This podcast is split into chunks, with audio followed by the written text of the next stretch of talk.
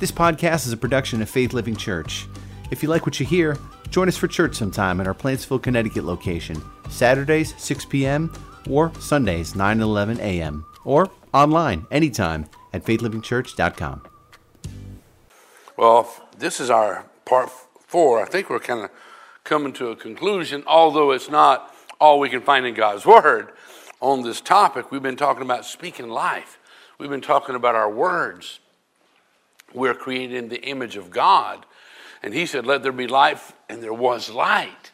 You know, and He said, Life and death is in the power of our tongue.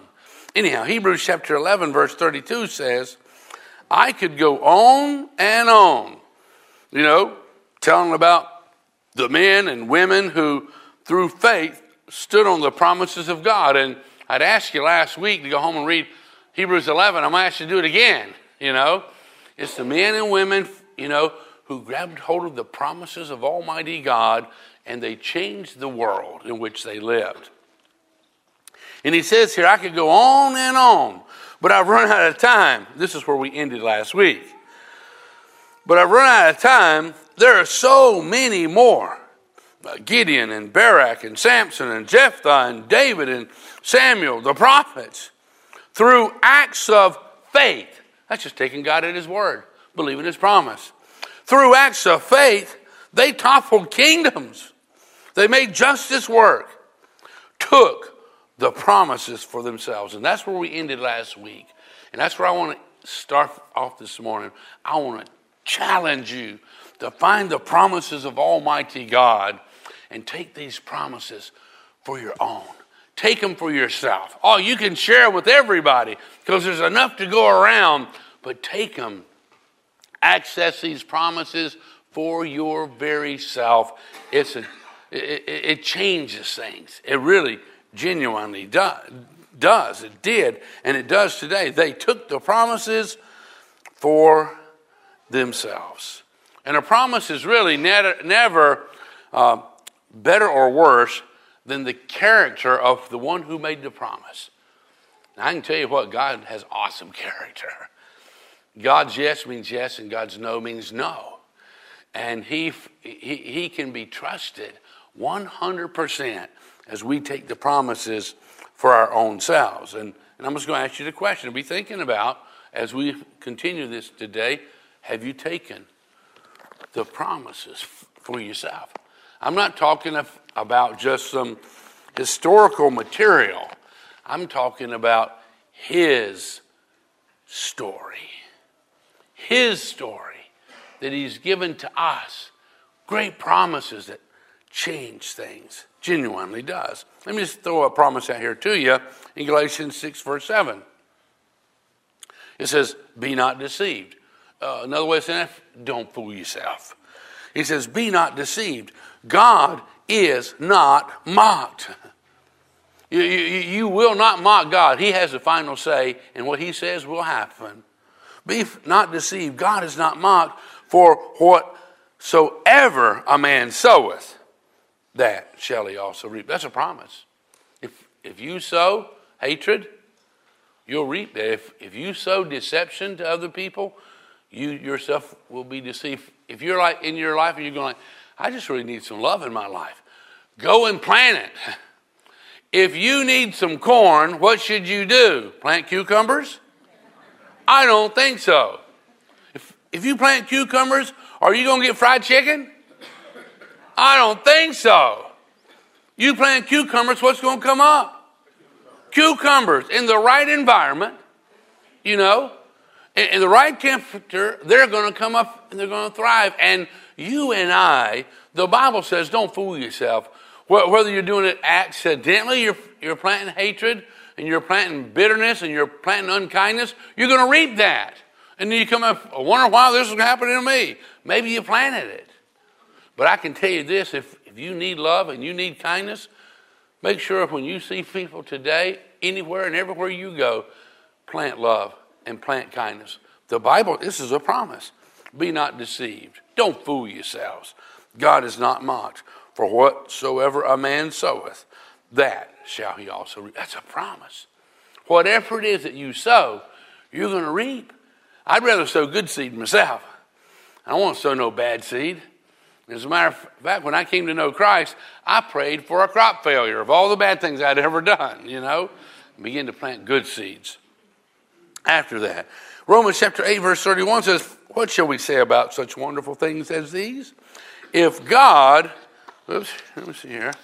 If God is for us, and He is, who can ever be against us? Now, the truth is, people can be against us, but not successfully.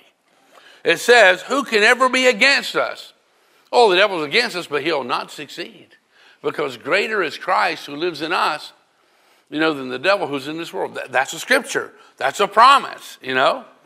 And then he goes on to say, since he, God the Father, did not spare even his own son, but he gave him up for us all, won't he also give us? What's that next word?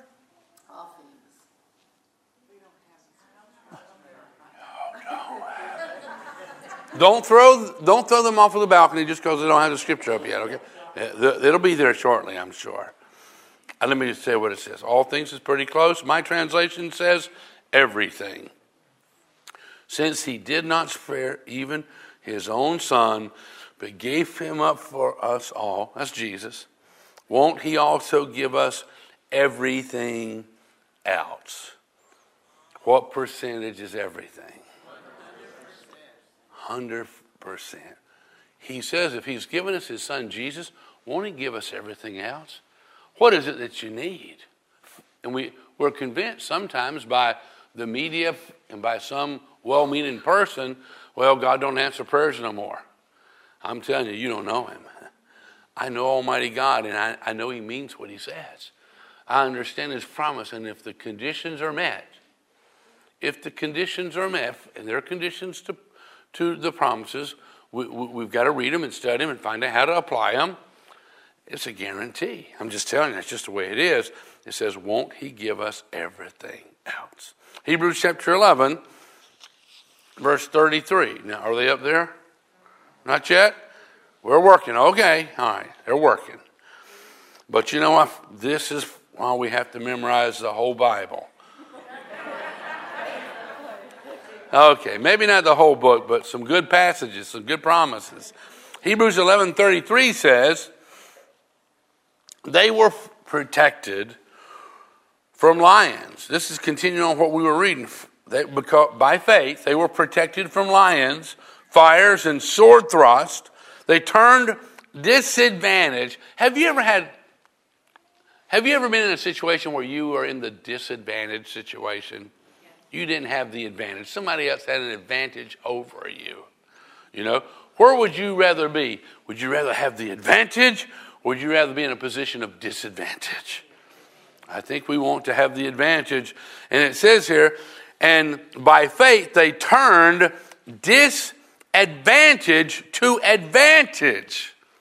It's amazing. They turned disadvantage into advantage. And I, I think we can handle some advantage. You know, God gives us the inside scoop on things. And that's what he's talking about. They won battles and they routed alien armies. I'm talking about the alien armies were running scared when they came against God's people and, and God told them what to do and how to, to move forward, you know. But it's all because they took the promises for themselves. And it's something that you and I can do. We can take the promises for ourselves. We can take them and we can receive them. We receive them through our eyes and we receive them through our ears. Our, our eyes and our ears are gateways to our heart. And we can take the promises for ourselves and, and they're alive. God says yes, you know, to all of his promises. I'm telling you. And God don't make no uh, pie crust promises. Now, don't, don't misunderstand me. I like pie fine, okay? But it's got to be gluten free pie crust, okay? But pie crust is easy to make and it's easy to break. And God don't break no promises. He don't break no promises at all. And uh, let me see here. Oh, yes, I do have something down in there. Okay. I lost it last night. anyhow, there's a uh, guy named Crowfoot. I, I think I told you about this many years ago, and he was a great chief of the Blackfoot Confederacy, you know, in the southern uh, Alberta. And he, he gave the Canadian Pacific Railroad permission to cross Blackfoot Indian land from Medicine Hat to Calgary. And he was given in return a lifetime railroad pass that he could travel every day if he wanted and whoever he wanted to take with him, his whole tribe if he wanted to do so.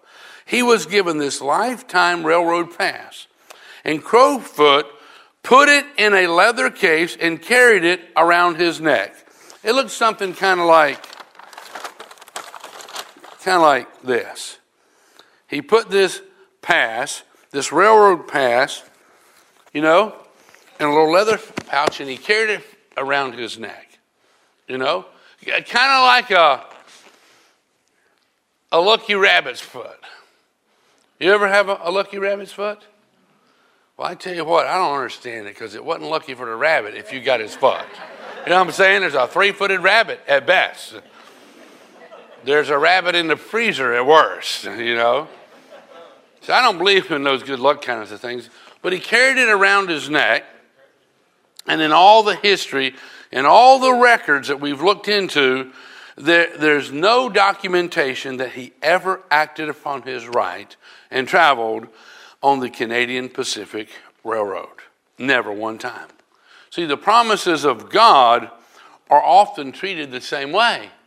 You know what I'm saying? It's like, oh, here, and this is a nice little wall plaque. Would y'all like it? Sure.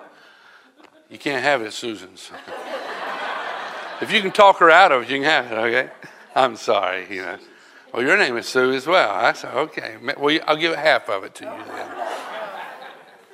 But you know what? Now, I love, I love these things. I really enjoy them. And it says on here, I can do all things through Christ who strengthens me. You know, Philippians 4.13. That's a fantastic promise. But some people only use it to put it on their wall to look pretty. But they don't claim it. They don't access the promise.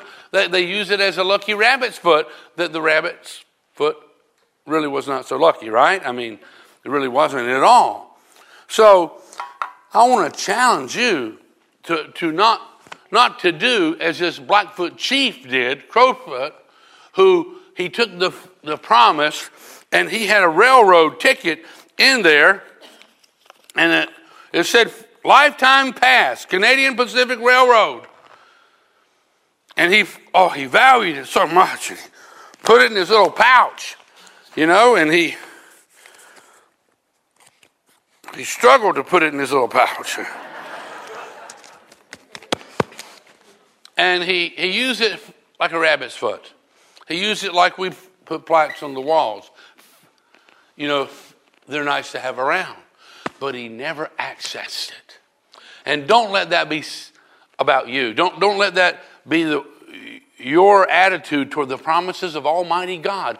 Let's read them. Read the fine print, learn the conditions, and access the promises for yourself.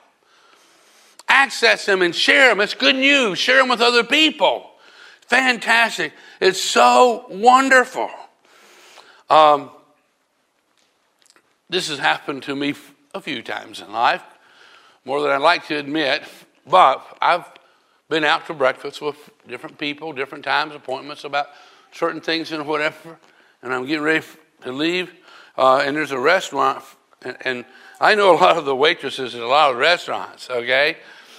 And uh, this waitress, she came in and said, Pastor Ron, I can't take your money. Somebody already paid for your breakfast. And I'm looking around in the restaurant, and I'm trying to figure out who was it? That's the stuff I do. You can't do that. You know? But it was at Grace's restaurant, you know, and you understand grace. You know, God's unmerited favor, His enabling power, and you got to receive grace. And be foolish of me to pay for breakfast for two or three guys when it's already been paid for. You know what I'm saying? And, and a nice stiff on top of it and on. The truth of it is, we need to remember we've got to trust what God has already done for us. And we've got to learn to receive, do we not? And we can be a kind of guy who likes to give, but we struggle with receiving. But if we can't learn how to receive, you can't even be forgiven because it's a gift. You can't earn it, you can't pay for it. But I'm telling you, God, He's already paid for these promises. And all we can do is access them. We can't earn them. All we can do is just access them and, and receive them and use them. And oh boy, I got some good stuff in here. I got all these coupons that you can get all kinds of deals. There goes my Dunkin' Donut thing. Gift card. Can you hand me that, dear?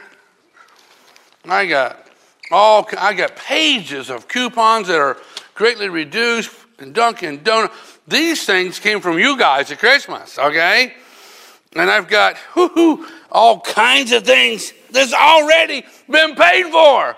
Wouldn't it be foolish if I go over there? I mean, there's some, I don't know what to do with them, though. I mean, it's like for Cabela's or something like that, you know? I might find something to do with it there, you know? And, uh, oh, Cumberland Farms, my favorite coffee spot, you know? And all, all these things, you know, Mongolian Grill, another one of my favorite, Texas Roadhouse, and noodles, and, and I stashed the Cabela's ones. I hid them, you know, so I wouldn't lose them. But I'm telling you, it'd be foolish to go in there and try to pay for it again, wouldn't it? When a friend has already paid for it, and they had good heart and good intentions, and God has already paid for these promises, and He's got a good heart and He's got good intentions for His children, and we need to access them, and we need to do more than. Wouldn't, wouldn't it be wonderful if I just took all these gift cards and all these coupons and all this and just attached them to the wall in my house somewhere? That'd be foolishness, would it not? I mean, if you gave me one of those, you know, a $50 gift certificate to to uh, Cabela's or something, wouldn't it be foolish if I left it on my wall forever, for years? Just like leaving a, a train ticket on, around my neck and never utilizing it. That goes right across my lane. Uh, it would be foolish, and we need to access all the promises that God has given us. There's a little girl who pointed to the Bible that stood untouched on the bookshelf in her house, and she asked her mother, Whose book is that? Startled by her daughter's question, the mother answered, Why, honey, don't you know? It's God's book. And with eyes wide open, the little girl replied, Then don't you think we should give it back to him? No one around here ever reads it. Whoa, how convicting is that? You know, he's given us a book of wonderful truths and good news and promises, but nobody around here ever reads the thing, so we don't have the wisdom to access any of the promises of Almighty God. There's an old hymn that I grew up with, and uh, do we ever get things up there working yet? No, we didn't. Okay. Anyhow, the promises, you know, it, it was put into a song. It goes, Standing on the promises of Christ my King. It's up there? Well, then sing through eternal ages, let his praises ring. Glory in the highest, I will shout and sing, standing on the promises of God. Standing, standing, standing on the promises of God, my Savior. Standing, I'm standing I'm standing on the promises of God. One more verse. Standing on the promises that cannot fail when the howling storms of doubt and fear assail. By the living word of God I shall prevail. Standing on the promises of God.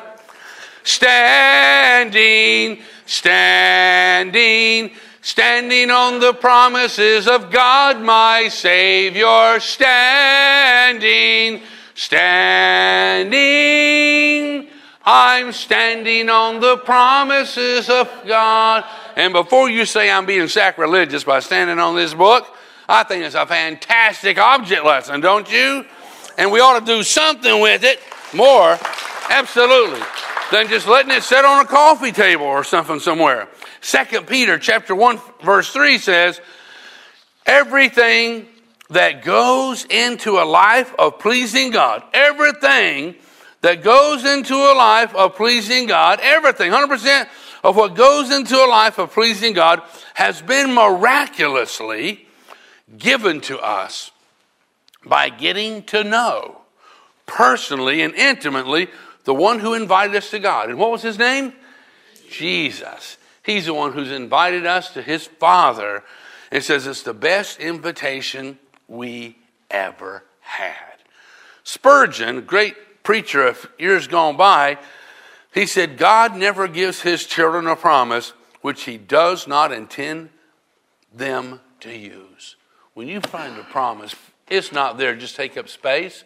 It's not there just to, you know, entertain us, have something to read. It's there he wants us. He intends for us to claim that promise. He intends for us to ride that train. He intends for us to access it and, and do what we need to do with it. He really does.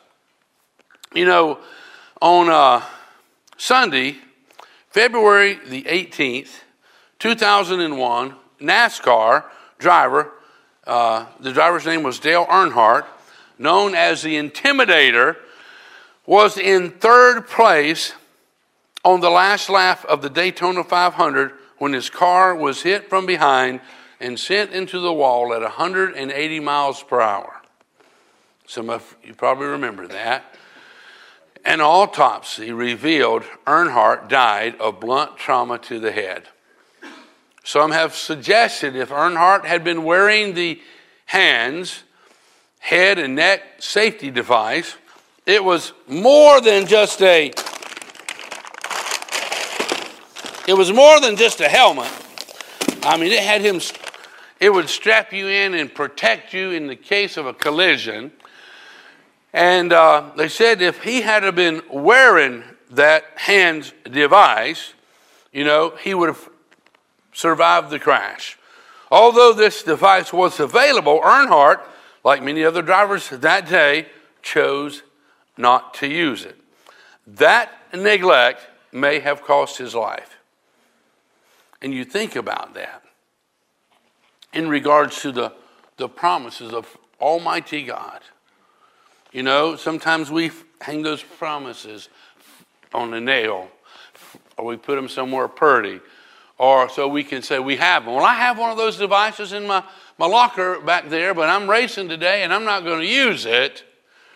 But it's a choice that we all have to make. And we all do make that choice. And that last verse I read you, the best invitation we have received, everything that goes into a life of pleasing God, has been miraculously given to us already.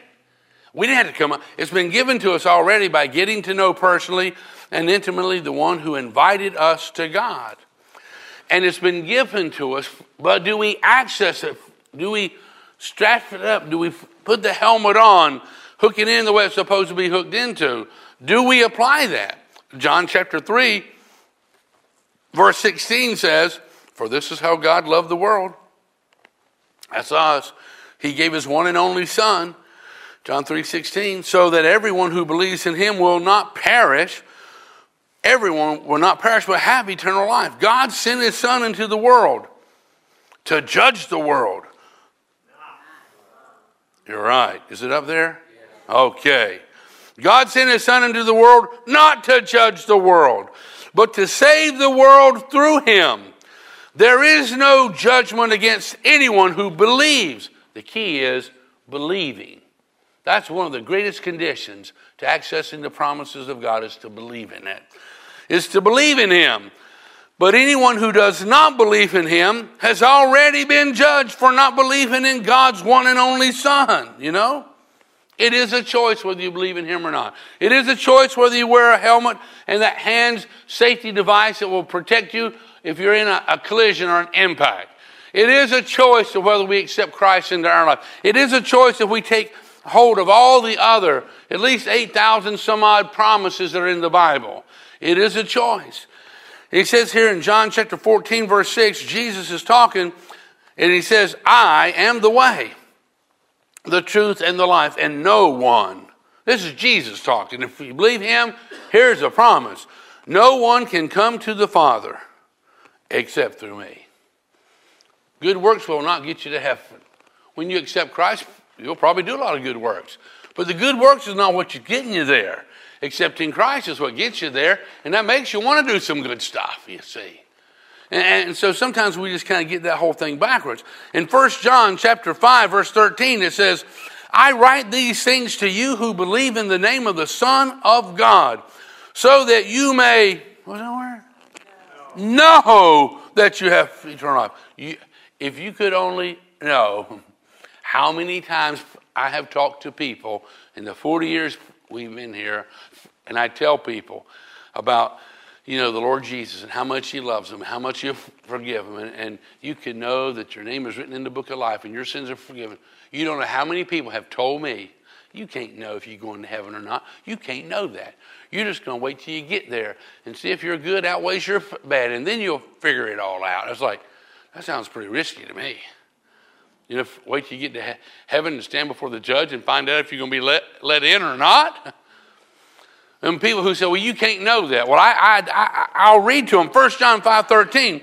I write these things to you who believe in the name of the Son of God. His name is Jesus, so that you may know that you have eternal life. You can know that you're forgiven.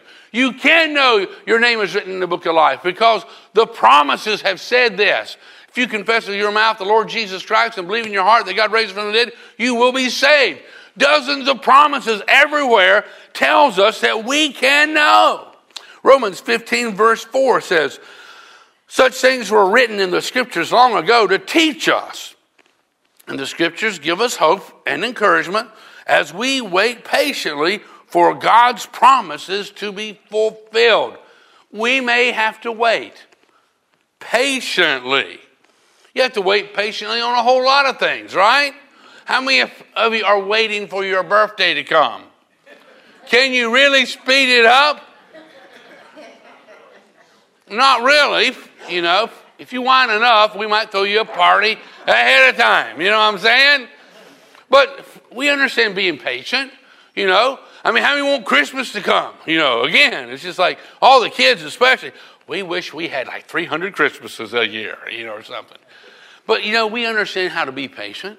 And what should we do while we're being patient? You know, we need to rejoice while we're being patient. Second Peter chapter 1, verse 4, it says, We were also given absolutely, what's that word? Terrific. Terrific. I'm talking about wonderful, marvelous. We were also given absolutely terrific promises. I'm talking about terrific promises right here that you can have as your very own today. You can access those if you want it. We were also given absolutely terrific promises to pass on to you. And when we find these promises, we should pass them on to one another. And then he says, Your tickets. Your tickets. Plural. Your tickets to participation in the life of God. Wow we can participate in the life of God uh, on the edge of our seats. And God is on the move. And He's going, hey, come on, let's do this together. Hey, come on, let's do this together. I like working with God instead of trying to run away from Him and hiding from Him. I like to be on the cutting edge. I like to be on the edge of my seat with God. And we can. And we've been given absolutely terrific promises. It says to pass on to you your tickets to participation in the life of God. So, don't lose a minute in building on what you've been given. I'm talking about building on those promises. And then he spells it out. Complementing your basic faith. These are the promises. Complementing your basic faith. Here's something you build on. You know, complementing your basic faith with good character. Good character helps us get our conditions right to access the promises. Spiritual understanding. You're studying and you're learning. You're talking with other people. You're, you're, you're grasping the truths more and more. It becomes uh, a rhema to you. It becomes a reality. Alert discipline. That's what a disciple is, is a disciplined one. Passionate patience. Passionate patience. Passionate patience. Reverent wonder. warm friendliness, generous love. In each of these dimensions, fitting into and developing the others. All those things are just adding to the promises that we're building upon. Well, these are some of the conditions that we can speed up the promises of God. And with these qualities, verse 8, with these qualities active and growing in your lives, no grass will grow under your feet. No day will pass without its um, reward. These rewards are for us accessing the promises no day will pass without its reward. I'm talking about we can access the promises of Almighty God and receive their rewards on a daily basis. And you look out there and you see it and you experience the rewards He sends our way. He says, No day will pass without its reward as you mature in your experience of our Master Jesus. I'm going to tell you what, it is so fantastic to hang out with Him. And there is a way where you can move into relationship where you genuinely love Him. And it is a reality, your communications with Him. And, and it's not just doing religious duty. I mean, just say all these prayers for so many minutes or whatever else, but it becomes a reality that is available to us. Do you believe what God offers us? William Penn, the founder of the Commonwealth of Pennsylvania, was well liked by the Indians. Once they told him, because they liked him so much, that he could have as much land of the, their land as he could encompass on foot in a single day. So early the next morning, William Penn started out and he walked until late that night. And when he finally went to claim his land, the Indians were greatly surprised, for they really didn't think he would take them seriously.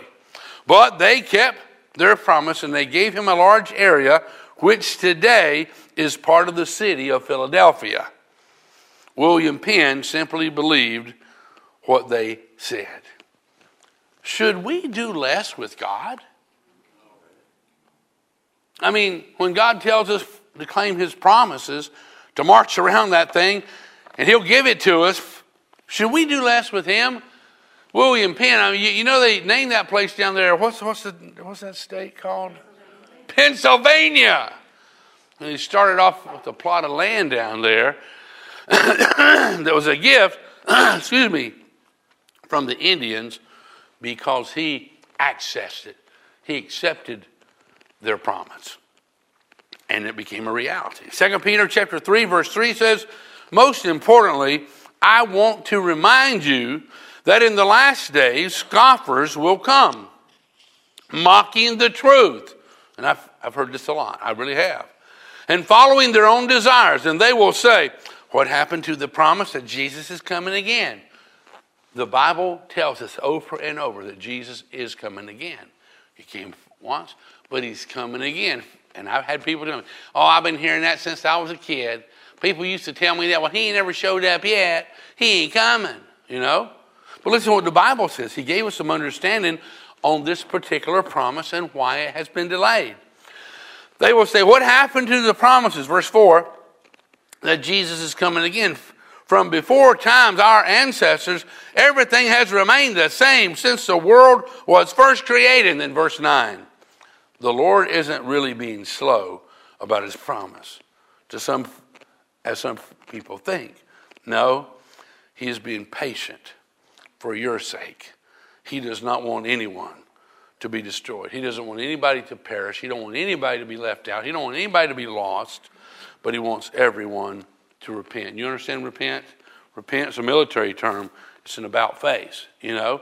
You change your direction and all. And many times I'm going, Lord, I'm I'm ready. Come on back. And then something hits me and I think about some family and I think about some neighbors and some friends who don't know Jesus yet. And then I go, you know what? Whatever we got to endure and put up with, I'm, I'm so thankful for the delay. It gives them a little bit more time to accept Christ in their own life. Isn't that important? When we come to know Him personally, we want other people to know. We want them to be forgiven. We want their names written on the book of life. We want them to go to heaven. We want these promises, and God showed us right there in His Word. So God does make a promise. Faith believes the promise. Hope anticipates the promise, and then patience quietly awaits and receives the promise. Quietly awaits and receives this promise. Now, I was reading about these two brothers, cute little guys. One was older than the other one, and it was around Easter, and they were coloring some eggs, and they had all kinds of eggs. And the older brother asked his younger brother, he said, I'll give you a dollar if you let me break three eggs on your head. older brothers, I'll tell you. I'm an older brother myself. And so the younger brother said, Really? He said, Yes. He said, Okay. So older brother broke one egg on his head. He broke two eggs on his head, and he said, The, the younger, is he coming? Because he's anticipating it all coming down all of his face. Is it coming? And the older brother said, I'm not going to break the third one. It cost me a dollar. you can't always trust them older brothers. He was a sneaky kind of a guy, wasn't he? Because he didn't break three, he only broke two. It didn't cost him nothing. And you think about that, you know? Well, you think about that. Well, God's not that way. He is not trying to be sneaky. He'll not shortchange you. God delights for you to claim the promises and the blessings. Hebrews chapter 10, verse 23 says, Let us hold tightly without wavering to the hope, that confident expectation for the future. Let us hold tightly without wavering to the hope we affirm, uh, that, that, we accept, that, that we acknowledge. Let us hold tightly without wavering to the hope we affirm, for God can be trusted to keep his promise. Now, you might not trust your older brother, but you can trust God. When he makes a promise, he wants you to access it. Verse 35 says, So do not throw away the confident trust in the Lord. And don't throw away your confident trust in his promises. You know, don't throw away this confident trust in the Lord. Remember the great reward it brings you. Patient endurance is what you need now. Not just grinning and bearing it, but patient endurance, which includes rejoicing while you wait. If you study that whole thing out, that's what it means. Patient endurance is what you need now so that you will continue to do God's will. Uh, you'll meet the conditions. And then, I love the word then. Then, you do this, that's a condition. Then you will receive, what's that next word? All, all that He has promised. You're going to receive it all. Now, I was inspired by uh, Winston Churchill. He spoke at a, a commencement meeting. Uh, uh, these, all these students that were graduating from Harvard University, and he was invited to come, and I'm going to I'm going to read his whole commencement speech, okay? So hang on, okay? This is what he said. He stood there at the podium, never give up. Never give up. Never give up. Never give up. Never give up. Never give up. Never give up. Never give up. And then he sat down. Powerful lecture, I think. How many of you ever tempted to give up on something? Never give up. Trust in the promises of Almighty God. Never give up. I'm telling you, God is true to everything He says, and He wants us to access it. He genuinely does, you know. Anyhow, years ago, and this is so interesting. Years ago, when I first started fiddling with the computer, y'all remember when they had all these uh, chat rooms and stuff like that years ago? And maybe they still do today, but I haven't seen them. But I would get on there and I shared the gospel with thousands of people. I really did. Anyhow, I was talking one night to someone, just sharing, and, and there was another brother who knew me, and we would ask each other to kind of make this legal. It's like, tell me about how you came to know Christ. And he'd tell me, and then I'd tell him, and everybody else is just listening in, you know, and things like that. And uh, one night, a person got on there and they were talking to me and said, Pastor, do you think that God would forgive me for something that I had done? And he told me what it was and all. And he asked me, "Do You think that God would forgive me? And I told him, I said, I don't think God will forgive you. And he got really, really nervous and really concerned about it. And I let that set for just a little while, you know. And then I said, I don't think he will. I know he will. Beyond a shadow of a doubt, because he said, if you confess your sins to him, he is faithful and just to forgive you and to cleanse you from every wrong. All of our sin. I'm going to tell you. And, and let me tell you something else in regards to that. There is no sin that God will not forgive. And some people are going to go, well, the Bible talks about that God won't, there is an, un, an unpardonable sin. It's called the blaspheming of the Holy Spirit. Y'all read that in your Bible? That is there. When I first read that, three days, I panicked and I was petrified because, and I was a teenager, and I thought that I had blasphemed the Holy Spirit, and I thought that I was banned from heaven forever, and there was nothing I could do to get in. And I began to study, and I began to read and seek God on this. And I found out he, he said, if you confess your sins, he's faithful and just to forgive you and cleanse you from every, 100%, every wrong. And I read dozens of passages that echoed that same theme. So it's like, what is this blaspheme the Holy Spirit? Well, see, the deal is this. If you ever thought you blasphemed the Holy Spirit and it worried you and you were concerned about it, you didn't do it, okay? And it's not because God won't forgive it. The only reason God will not forgive the blasphemies of the Holy Spirit, I'll tell you in a couple of weeks, It's because when you have become so hardened in your heart, you won't ever ask to be forgiven. And that is the condition if you confess with your mouth, you know, if you confess your sins to Him, He's faithful and just to forgive you. But if you just go like, you know, God's just going to forgive everything we do, you don't have to ask, you know, or, or like, oh, I don't believe that. God will forgive every sin if you confess it, if you ask Him to. And, and if it set me free. As a teenager, if I'd have continued to believe that other thing, I wouldn't be standing here where I'm at right now. But I am telling you, if you are concerned about it, you haven't done it because your heart will become so hardened you would never ask for forgiveness. So that's just a little, that's just a little extra I want to throw out there to you. You know, um, there's a guy here. Let me see here. What time is it? Okay. Mm-hmm. Dr. Everett R. Storms of Ontario, he spent a vast amount of time studying the promises of the scriptures that were contained, he believed there was 8,810 promises. And people asked him, how do you know that there are 8,810 promises? He says, because I counted them. Because it had been believed up to that point that there was 30,000 promises. And he came to the conclusion that there's 31,101 verses in the Bible, and all of them do not contain a promise. So he actually counted them, and so I think his number is probably closer to accurate.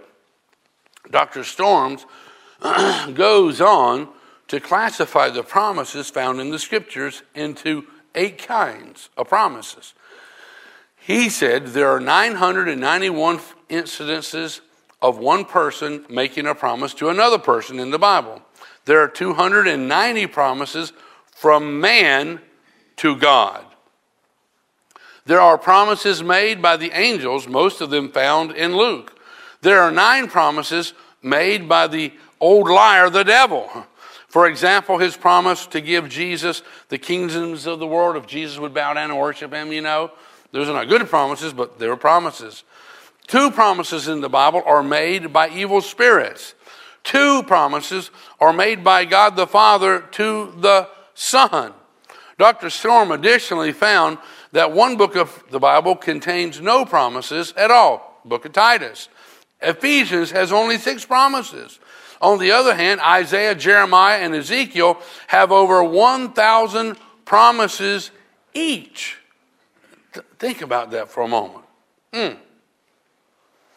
So, what section of the scripture most impressed Dr. Storms, he wrote, was the most outstanding chapter as far as promises are concerned is Psalms 37. So he says, practically every verse is a most wonderful promise. There are thousands of promises, thousands, more than we even can access, but there are almost 9,000 promises there, and some of them are directly to us, and we just got to meet the conditions. And we can find what those promises are if we want to do so. And uh, Psalms 37, I read it several times yesterday, but it's like four pages that I printed off here, so I'm not going to read it to you right now, but I would challenge you to read Psalms 37. It's only like 40 verses or something, but I challenge you to read it. It's inspiring. You know, some's good and some are bad promises, you know, if, if, we don't do certain things, but most of them are fantastic and they're out of this world promises. They've been given to you and me. So let me read you one more little thing here. And it's uh, these missionaries, Dick and Margaret Hillis, they found themselves caught in China during the Japanese invasion, and the couple lived with their two children in the inland town of Shenkiu. I believe that's the way to pronounce it. And the village was tense with fear, for every day brought terrifying reports of the Japanese advance. At the worst possible time, Dick developed appendicitis, and he knew his life depended on making the long journey by a rickshaw to the hospital. On January the 15th, 1941, with deep foreboding, Margaret watched him leave for the hospital. Soon the Chinese colonel came with the news. The enemy was near, and the townspeople must evacuate. Margaret shivered, knowing that her one year old Johnny and two year old Margaret Ann would never survive as refugees. So she stayed put in her home. Early the next morning, she tore a page from the wall calendar that had scriptures on it. She tore the page from the calendar and she read the new day's scripture. It was Psalms 56 3. What time I am afraid, I will trust in thee.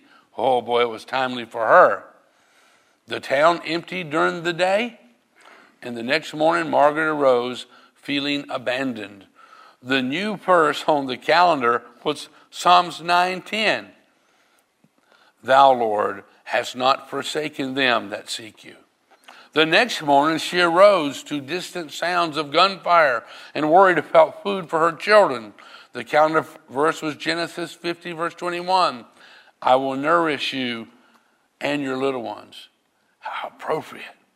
The, an old woman suddenly popped into her home with a pail of steaming goat's milk and another stranger arrived with a basket full of eggs.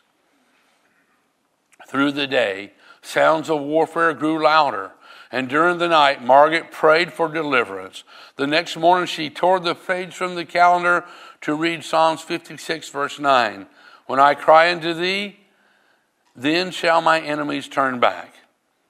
The battle was looming closer, and Margaret didn't go to bed that night. Invasion seemed imminent. But the next morning, all was quiet. And suddenly, villagers began returning to their homes. And the colonel, the, the Chinese uh, colonel, he stopped and he knocked on the door. And he says, for some reason, he told her, and we don't understand why, the Japanese have withdrawn their troops. No one could understand it, didn't make sense, but the danger had passed and they were safe. And Margaret glanced at her wall calendar and she had felt that she had been reading the handwriting of God. I'm going to tell you something. You don't have to have a calendar, you can speed up the process. Because I would cheat. I would go ahead and read all of them, you know, memorize them probably. But there are so many promises that God has given to His creation. That's you and me. And if we would learn those and read them and study them and just meet the conditions. And the conditions are really simple if you'll just study it in its context. The promises of God are for you. And for me. And how come? There are some people who miraculous things happen. Genuinely, miraculous things happen. And, and I don't totally understand it. But the, and Susan, in my life, we are seeing our prayers being answered quicker than we have ever seen them being answered before. I'm talking about sometimes just a few hours, sometimes a few days. There's some that I'm still waiting on, but it's just like, whoa, whoa, wow. Am I telling the truth, Susan? It's just, wow. This is amazing. Thank you, Papa God. You're awesome. You're fantastic. You're wonderful. He does everything He promises He'll do. We just got to access those promises. You know, don't just leave them hanging around your neck and therefore utilize them. Get a hold of them. Get them inside of you. You know, and that's where faith rises up at. Anyhow, our time is up, and there's probably a lot of other stuff I should have said. I just hadn't had time to, to get to that yet. But let me uh, challenge you, give you your weekly challenge. It says, I will daily search God's promises, knowing they work miracles in me, and that pleases Him. When miracles work in you, that pleases Almighty God. He delights to answer your prayers and to help you in whatever's going on in your life. And I'll tell you something right now. When you find the promises of God and He starts answering those things and it's changing your life, you cannot contain yourself. You person in a restaurant that you don't even know, or some stranger you meet at work, or somebody walking down the side of you're just like, let me tell you what happened. This is amazing. We share the good news, don't you? Don't you share the good things that's going on? You just can't hardly contain it. Well, listen, let's pray and we'll let you go. Well, Father, I just come before you in the name of your Son, Jesus. And we know that gives us entrance into your very throne room. You said so in your word. And I ask that you bless these men in this building and those who are watching online and those who are downstairs in the cafe and those in the, the balcony. Bless these men, Almighty God. And may faith rise up in their soul. May the scriptures that we've looked at today trigger a passion to learn these promises and, and to access them and to claim them and put them into operation in our life. Almighty God, may it be so for the women in our church here who are all over this building, in the balcony, and downstairs, and those watching online. I ask that faith would be ignited in them, and they would grab a hold of these promises and claim them as their own. Oh, Father God, I ask that you would bless us. And that, Father, your word would become a greater reality to us than ever before. And that our prayer time with you would seem too short because of the things that you show us and you teach us and you communicate with us, Almighty God. Bless these men and women. I ask in the name of your Son, Jesus Christ. And as we're here uh, this morning, I would ask each of you to reaffirm your faith with me in, in, Almighty God and declare your faithfulness to Him and receive forgiveness for things that where we've got off course at all would you pray with me? And those who are watching online, would you join us? Maybe reaffirming your faith or maybe declaring your faith for the very first time. Let's pray together. Would you pray with me now? Dear Heavenly Father, I believe that you love me. I believe the best is yet to come. I believe you've got plans for my life. And I believe that you sent Jesus. And he has paid in full for all the sins of my past. I thank you, Almighty God, that I am forgiven and I receive Jesus as my Savior and as my Lord. I'm sorry for my sinful ways, and I choose this day to follow you. Help me, God, to access your promises and bring people across my path that I can gently nudge closer to you. In Jesus' name, amen.